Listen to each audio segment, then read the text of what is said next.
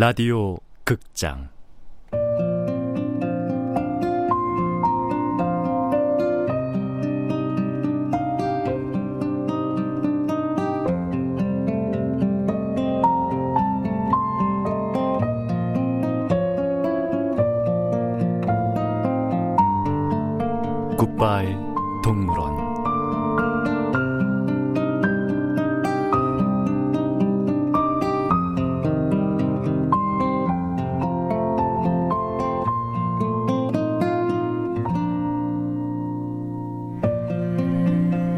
원작 강태식 극본 이유선 연출 오수진 열일곱 번째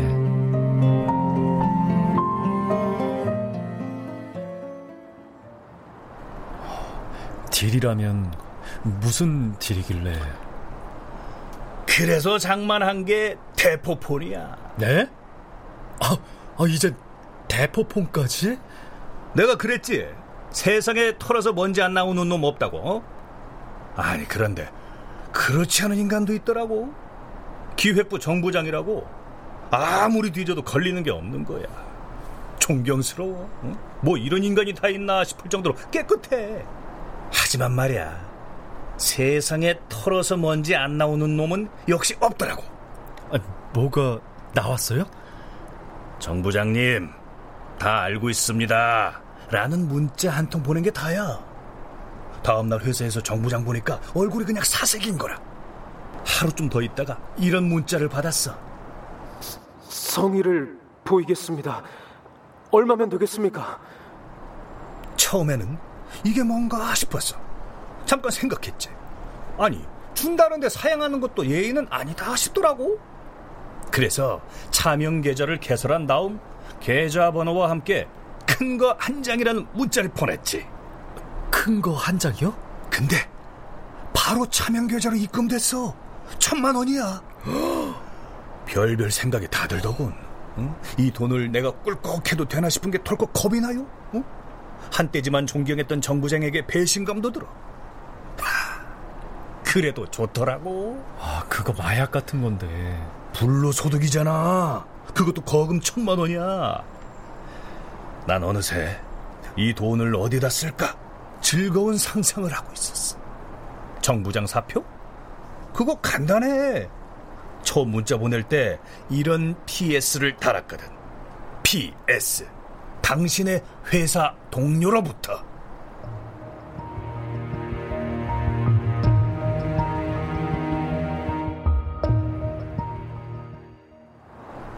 그래서 정 부장은 어떻게 됐나요?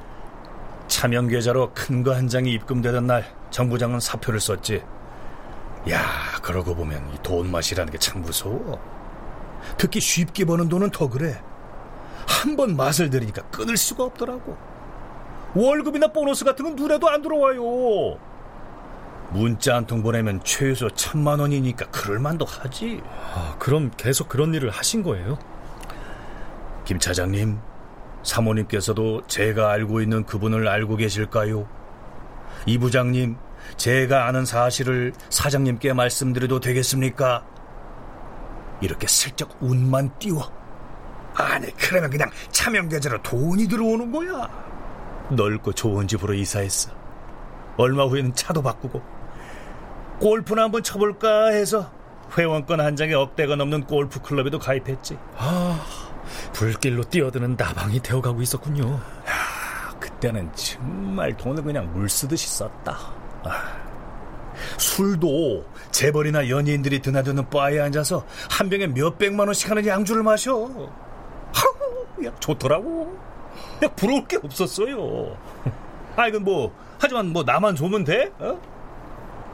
다 같이 좋아야지. 아, 과장님 성격 나오시네. 돈이 많으니까 사람 굿이라는 것도 격이 달라요. 부모님께 드리는 생활비를 대폭 인상했어. 여보, 우리 풍년이가 어렸을 때부터 남달랐잖소. 그럼 그럼 아주 남달랐지. 우리 아빠 최고! 모두들 그냥 용돈 올려줬더니 좋다고 난리야. 하, 근데 아내는 안 그랬어. 좋은 집으로 이사할 때도 차를 바꿀 때도 아내는 불안해했어. 아니 명품을 사주면 좋아할 줄 알았지. 아, 근데 그렇지가 않더라고. 당신 돈이 어디서 나서 이런 걸 사와요? 당신은 몰라도 돼.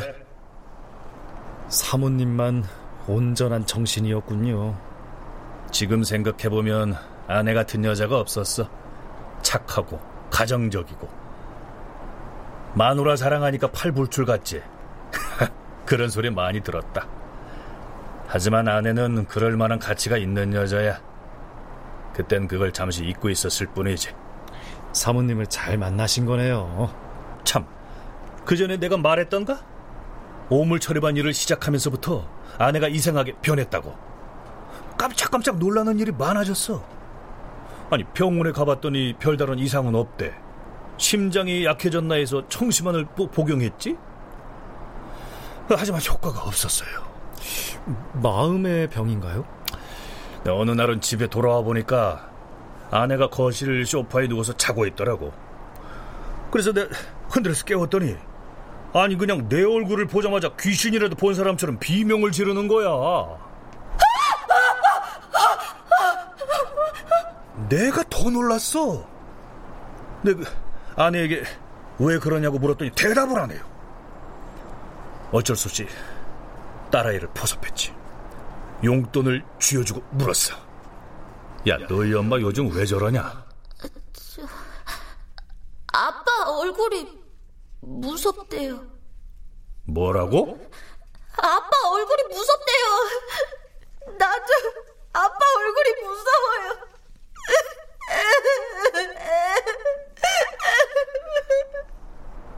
난 우는 딸아이를 간신히 달래고 화장실로 갔어. 문을 걸어 잠근 다음 거울을 봤지. 무섭긴 뭐가 무서워? 아내에게 화가 치밀더군. 나는 이 집안의 가장이야. 가장 구실, 사람 구실 하기 위해서 뼈 빠지게 일하는 사람이라고. 아내가 그런 나를 무서워하다니. 억울했지. 그냥 넘어갈 수 없었어.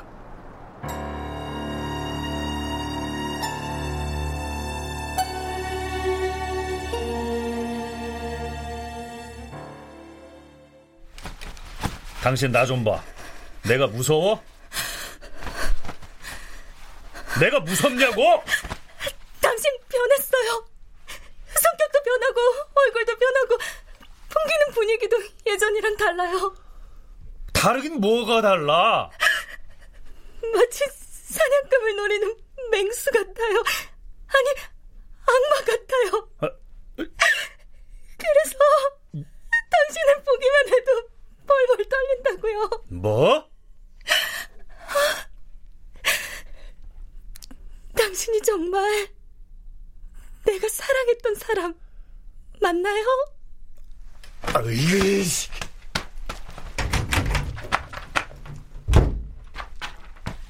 아내를 두고 화장실로 가서 다시 거울을 봤다. 내가 악마라고? 사람 구실을 하기 위해서 발버둥 치는 내 얼굴이? 참을 수 없었다. 폭탄이라도 맞은 것처럼 거울 한복판이 갈라지고 조각났다. 그리고 내 주먹에서 나온 피가 묻어 있었다. 거기에 비친 내 얼굴도 따라 일그러지고 갈라지고 내 얼굴이 그래 정말 악마 같았다.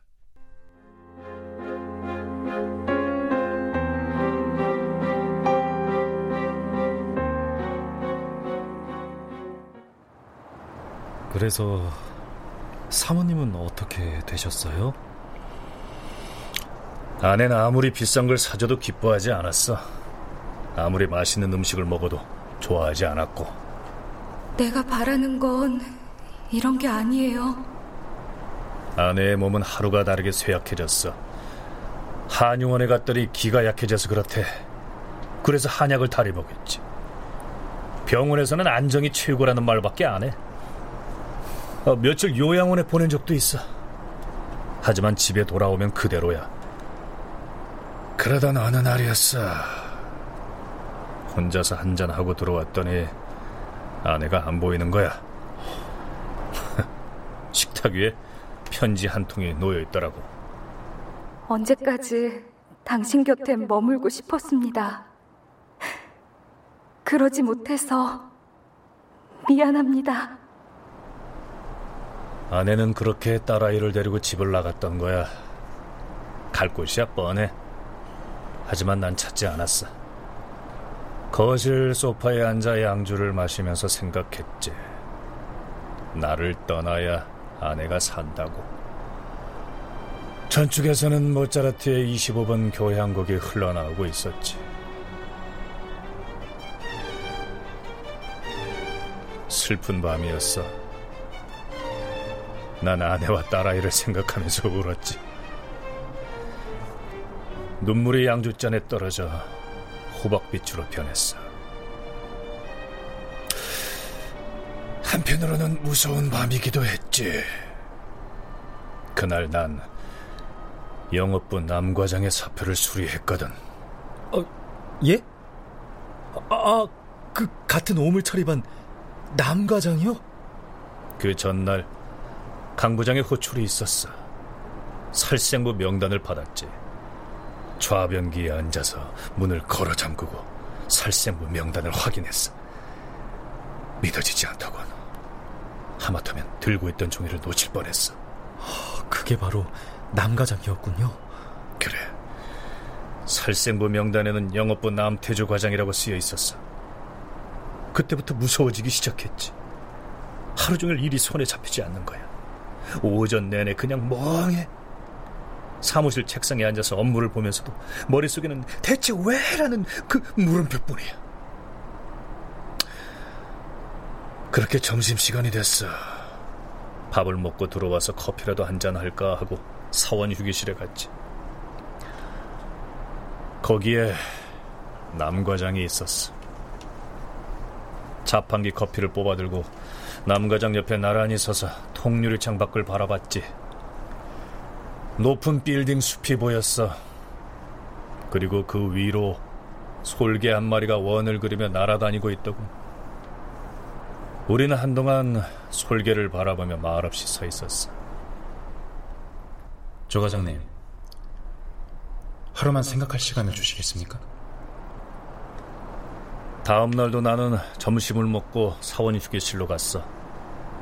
남 과장은 전날과 같은 자리에 서서 창밖을 내다보고 있더군. 자판기 커피 두 잔을 뽑았지. 한 잔을 남 과장에게 건네주고 통유리 앞에 나란히 섰어. 빌딩 숲은 여전해. 그런데 원을 그리며 날아다니던 솔개는 어디로 갔을까? 이유가 뭡니까? 토사구팽 아니겠습니까? 토끼 사냥이 끝났으면 사냥개를 삼는다.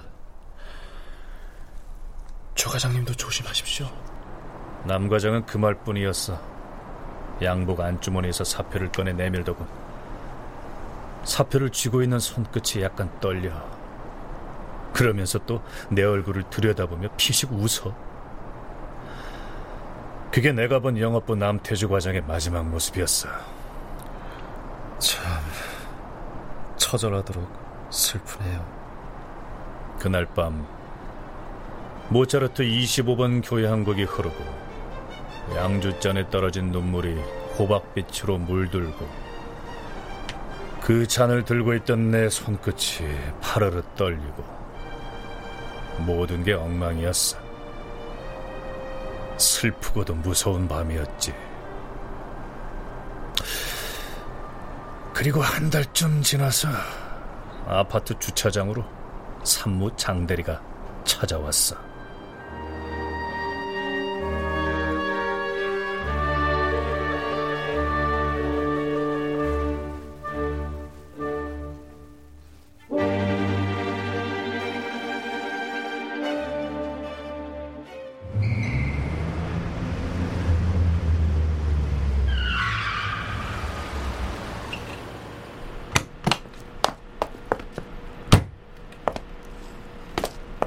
야, 조과장!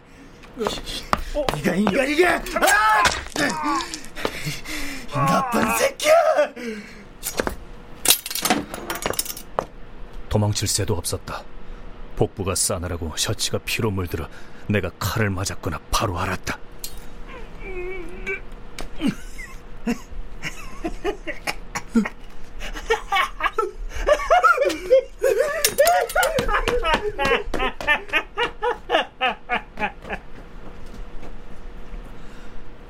그렇게 정신없이 웃어본 건 태어나서 처음이다.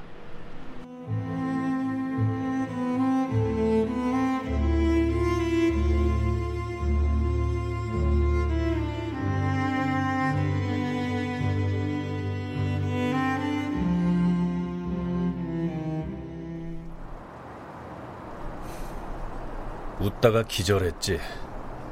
겁먹은 산무 장대리가 도망치는데 그게 또 웃겨. 정신을 차려보니 병원이야. 1cm만 더 깊이 들어갔으면 위험할 뻔했다고 하더라고. 1cm 요만큼이잖아요. 정말 큰일 날 뻔하셨네요. 기분이 묘해. 사람 사는 게 요만큼이었나 싶어. 요만큼이다 생각하니까 사는 게 웃기더라고. 아내와 딸아이가 집을 나간 것도 남과장 일도 아파트 지하 주차장에서 칼을 맞은 것도 웃겨 죽겠는 거야. 그 중에 제일 웃긴 게 뭔 줄 알아? 사람 구실 하겠다고 사람답게 사는 걸 포기한 나였어. 그러고 보면 사는 게 참 코미디지 싶어. 그래서 회사는 어떻게 하셨어요? 병원에서 퇴원해 회사에 출근한 건 한 달 뒤야. 강 부장을 찾아가서 단도직입적으로 말했어. 오물 처리반 일을 그만두겠다고. 어, 강 부장의 반응은요? 고장난 가전제품을 바라보고 있는 사람처럼 강 부장 표정이 떨떠름해. 그리고 다음날 회사 홈페이지에 올라와 있는 글을 보니까 기가 막혀요. 내가 경리부 이숙자 씨와 지난 3년 동안 내연 관계를 맺고 있었다는 거야. 어, 잘 아는 사람이에요? 이숙자 씨? 얼굴도 몰라.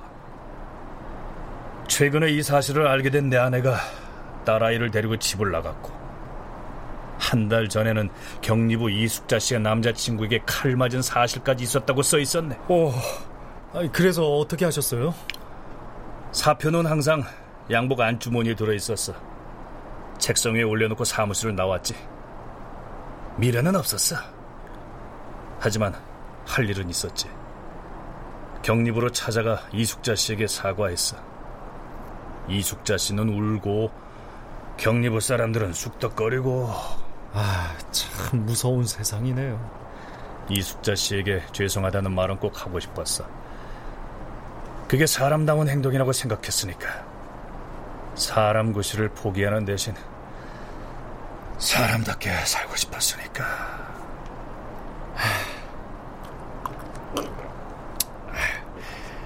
아유, 과장님도 참 힘든 시간들이 많으셨네요.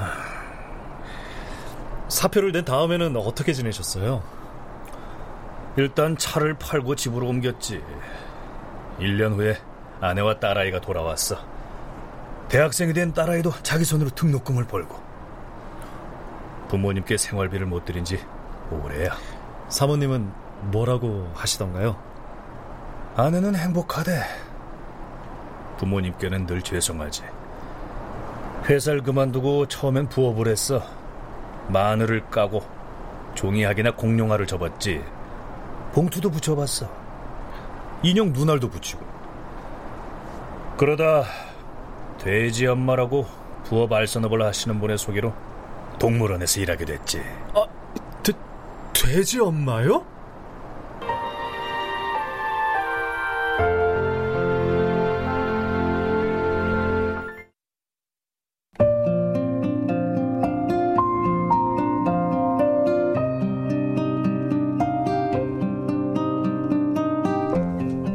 라디오 극장 굿바이 동물원 강태식 원작 이유성 극본 오수진 연출로 17번째 시간이었습니다.